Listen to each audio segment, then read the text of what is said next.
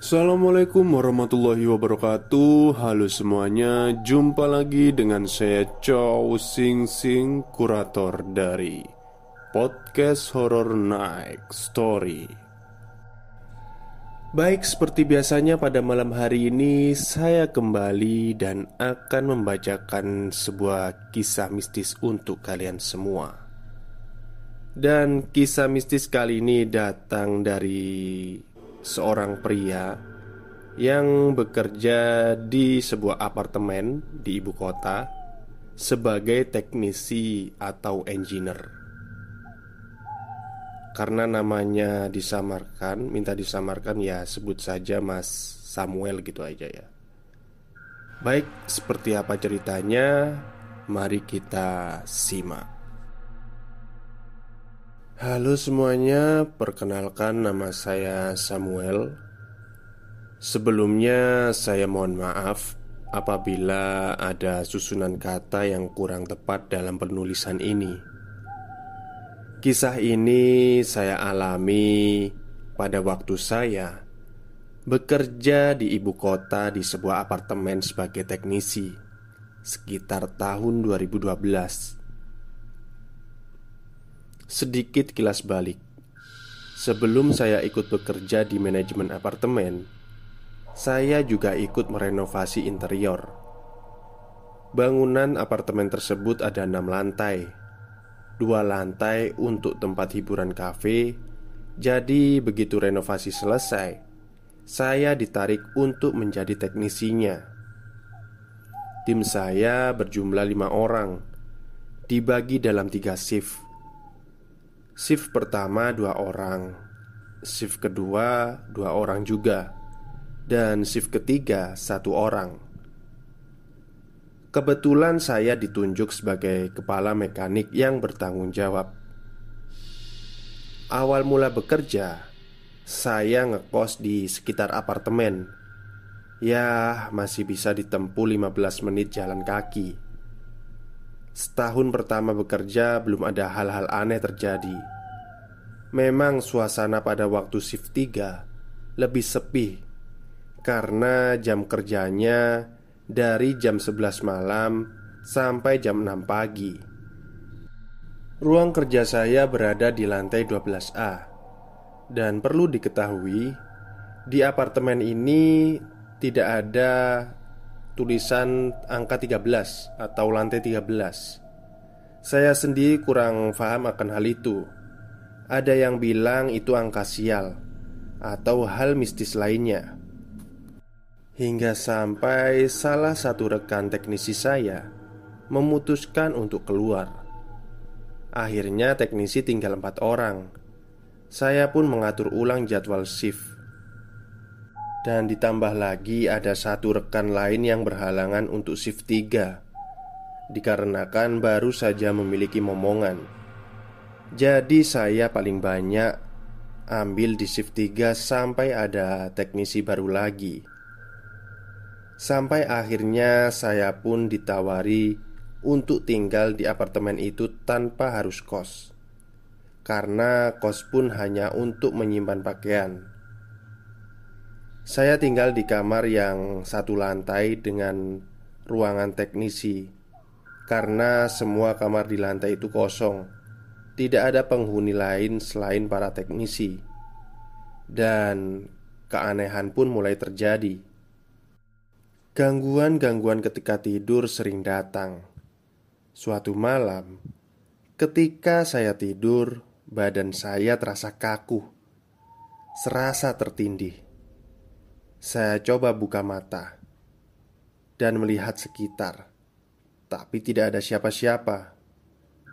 Lampu kamar memang saya matikan, tapi saya masih bisa melihat jelas karena ada bias cahaya dari luar. Malam berikutnya, gangguan lain datang lagi. Ketika saya tidur tengkurap, beralaskan kasur matras yang di mana lebih keras dari kasur busa.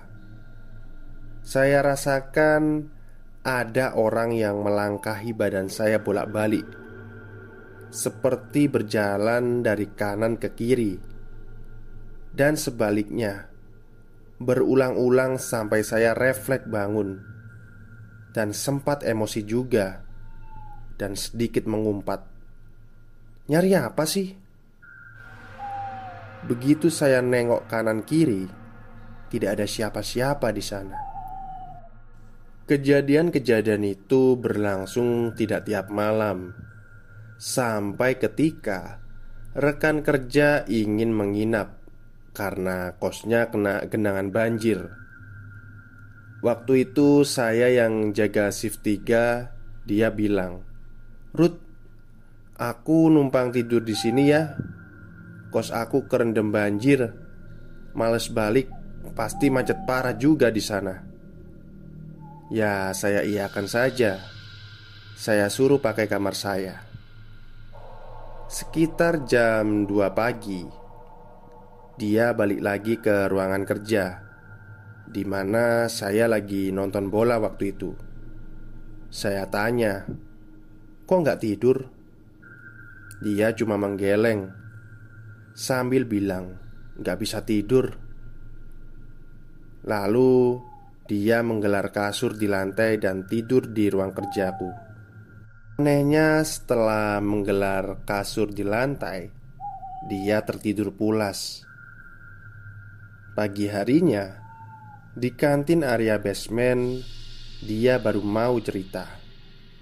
Dia nanya, "Kamu selama tinggal di atas nemu kejadian-kejadian yang aneh nggak?"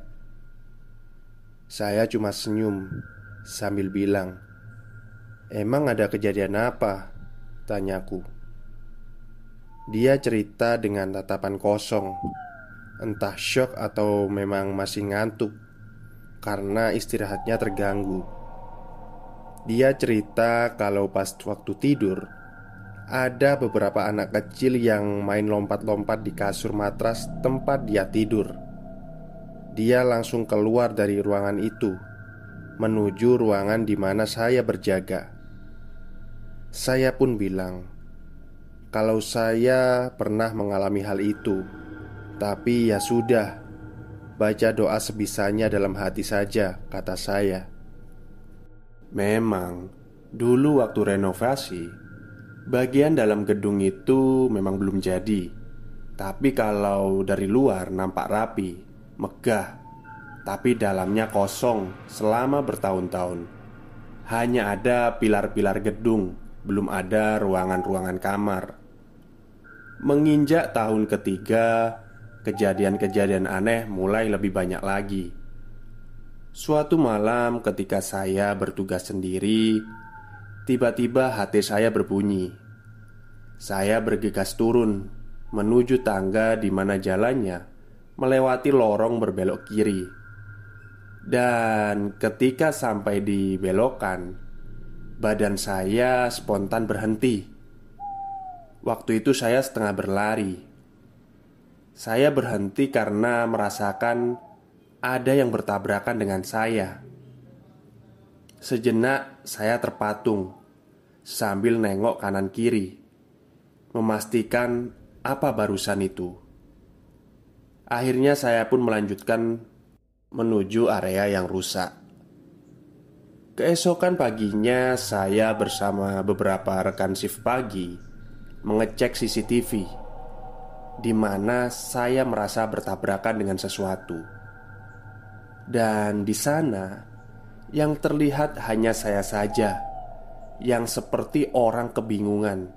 Setelah sampai di belokan lorong lantai 12A sebuah kejadian yang lumayan membuat heboh karyawan di mana waktu itu dua orang resepsionis berfotoria di dalam lift.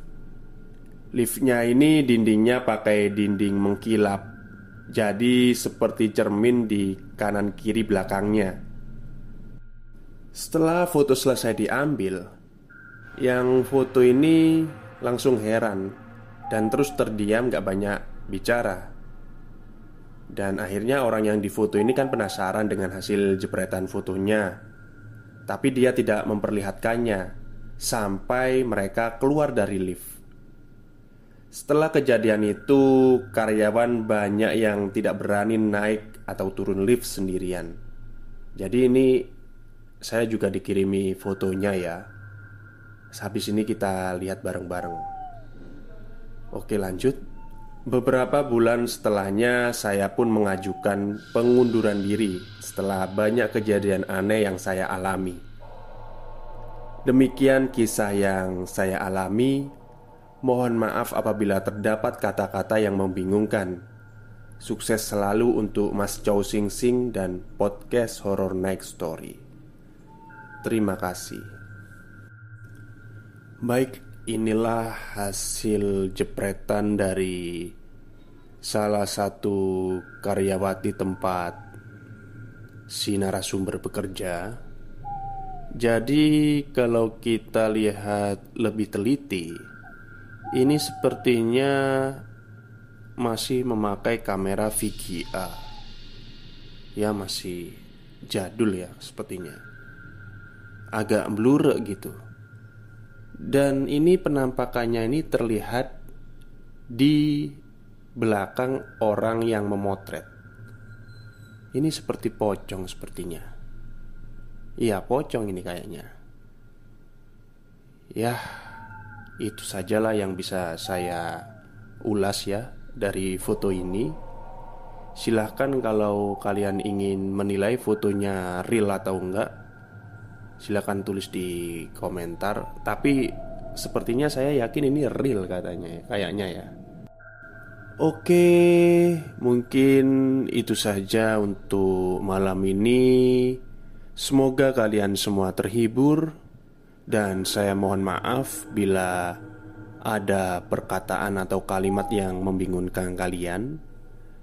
Baik, selamat malam dan selamat beristirahat.